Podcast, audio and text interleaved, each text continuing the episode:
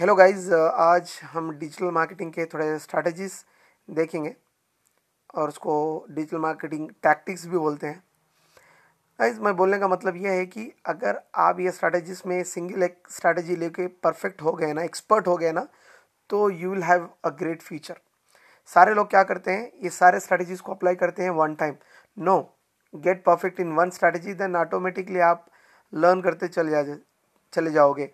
जैसे S e है और पेपर क्लिक है, वीडियो एड्स है, कंटेंट मार्केटिंग है और वेब क्रिएटिंग वेबिनार, प्रोडक्शंस, ये वेबिनार्स है, वाइट पेपर है।